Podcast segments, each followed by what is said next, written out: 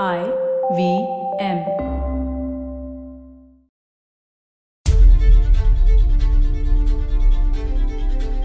It's the 1980s, and a toxic gas leaks from an industrial unit in a very populated part of the city, causing death, damage, and disaster. Wait, hold on. Haven't we done this already? Yes and no. Hello and welcome to the longest constitution. My name is Priya Mirza, and this podcast is about the Constitution of India, and this season is about work. By the way, I'm just recovering from COVID and my throat is still sore. But a podcaster's got to do what a podcaster's got to do. All this for the Constitution of India. Yeah. In the previous episode, we have looked at how the state filters entertainment for us. I looked at the website, by the way, of the Central Board of Film Certification, and the vision of the censor board is open quotes to ensure healthy entertainment, recreation, and education to the public.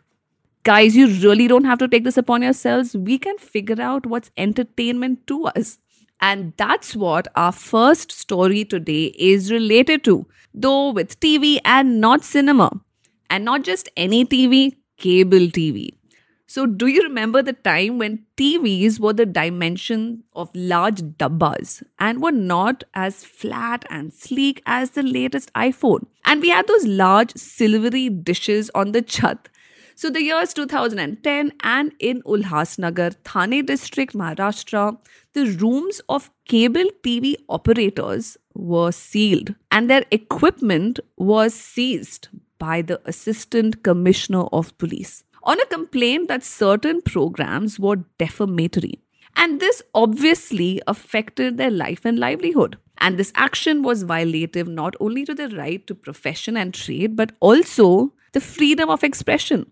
And that's why the USA cable networks petitioned the court and said that nothing that they broadcast affected public tranquility and this was not fair. So, what was going on? Okay, let's return to toxic gases and the consequences of private factories polluting, injuring, and affecting the lives of not only workers but people in surrounding areas. The city is Delhi. The year is 1985. The place is Kirtinagar, a densely populated residential space, and Shriram Industries. Caustic, chlorine, and sulfuric acid plants pose a danger. And MC Mehta, a public spirited individual, petitioned the court under Article 32, arguing that such an industry should be shut down, even though he wasn't personally affected. And a month after he filed the petition, on 4th December 1985, there was an oleum gas leak from the plant exactly a year after the Bhopal gas tragedy. Eerie. In this case, it was oleum gas, which is fatal if inhaled, causes severe skin burns and eye damage, and respiratory irritation.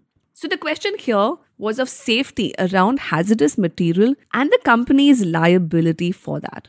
And it was up to Justice Bhagwati, who was, by the way, a year away from retirement, to consider consequences not just for Shriram Industries in Kirtinagar, New Delhi, but to look at corporate liability in India as a whole.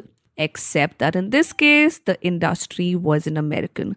The thousands of people weren't affected, and this was middle class Delhi and not poor Bhopalis. And this was an Indian company pitted against the Supreme Court. So, our third story today continues with candidates contesting in elections to representative bodies and how the court has expanded our right to know from Article 19 and that the freedom to express also includes the right to receive information.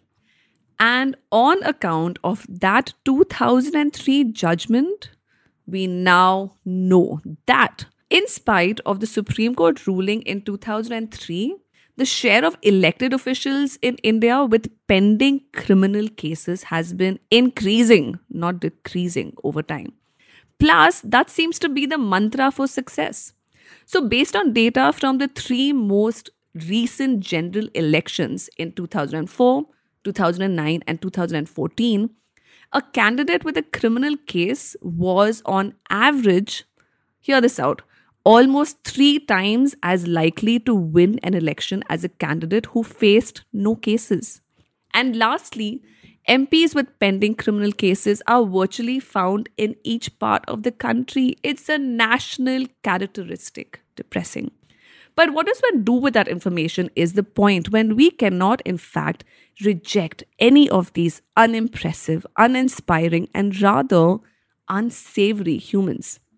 So, under the Representation of People Act 1951, whenever someone exercised the right not to vote, a note was taken by the presiding officer. So, while this law protected the right not to vote, it did not, in fact, allow for the secrecy and privacy of the voter. And it was this rule that the PUCL challenged in the Supreme Court. PUCL argued that this fear of disclosure of one's vote affected the voter's expression and decision not to vote. All right, let's get back to TV and look at why these cable operators' work was shut down. So, television is regulated by the Cable Television Networks Regulation Act of 1995, which mirrors the Cinematograph Act 1952 and its program code. So, what's this great code? Hear this out, there's a lot coming your way. So, any matter which is obscene, defamatory, deliberate, has innuendos and half truths, criticizes, maligns, or slanders any individual in person or certain groups, contains visuals or threats which reflect a slandering, ironical, and snobbish attitude in the portrayal of certain ethnic, linguistic, and regional groups can be prohibited. And all this in the name of public interest. Okay, here's a little question for you, gentle listeners. Is public interest one of the reasonable restrictions under Article 19, Part 2? I told you now, I will give you a surprise test. Parkar nahi aina class mein, pata chal raha hai. Anyway, so what happened in the Oleum case? In MC Mehta versus Union of India 1987, the court reflected upon the liability of companies which dealt with inherently dangerous and hazardous material. And in a landmark case for environmental law, Justice P.N. Bhagwati introduced the idea of absolute liability. So, what does that marvelous phrase really mean? It means that compensation for damage and loss would no longer be weighed by whether it was an accident or negligence, and that compensation must be in accordance with the magnitude of the damage and not a trivial amount. Hmm. Meanwhile, in USA Cable Networks versus State of Maharashtra 2011, the Bombay High Court upheld the commissioner's actions because the court arguably had little choice given the wording of the act. So, like the Cinematograph Act 1952, the Cable TV Act demonstrates the ways in which information is blocked even before it reaches us. The two most alarming aspects are first, non judicial bodies can, in fact, interrupt the flow of information. And two, the law itself allows the transmission of information to be obstructed for a rather wide variety of very vague reasons. Lastly, in PUCL versus Union of India 2013, the court ruled, and this is often called the famous Nota judgment, that not choosing any of the illustrious candidates is in fact a facet of the freedom of expression. And the only way to give meaning to this right in a democracy is to ensure an option of a negative vote in EVMs. Nota Zindabad. So today's takeaways are the first that environmental law developed majorly following the Oleum and the Bhopal gas tragedy cases. Apart from the Environment Protection Act of 1986, in 1991, the government passed the Public Liability Act, making it a legal obligation for employers of hazardous industries to provide insurance to employees. The second, that our lawmakers are very often lawbreakers, and that the introduction of NOTA allows a teeny weeny space to actually reject these sparkling gems who want to make laws for us. Lastly, do make a note of organizations such as PUCL, that's People's Union of Civil Liberties, and the ADR, that's Association of Democratic Reform, which have worked tirelessly to deepen democracy in our country. And that's it for today. Oh, by the way, we now have an email ID. It's the longest constitution at gmail.com.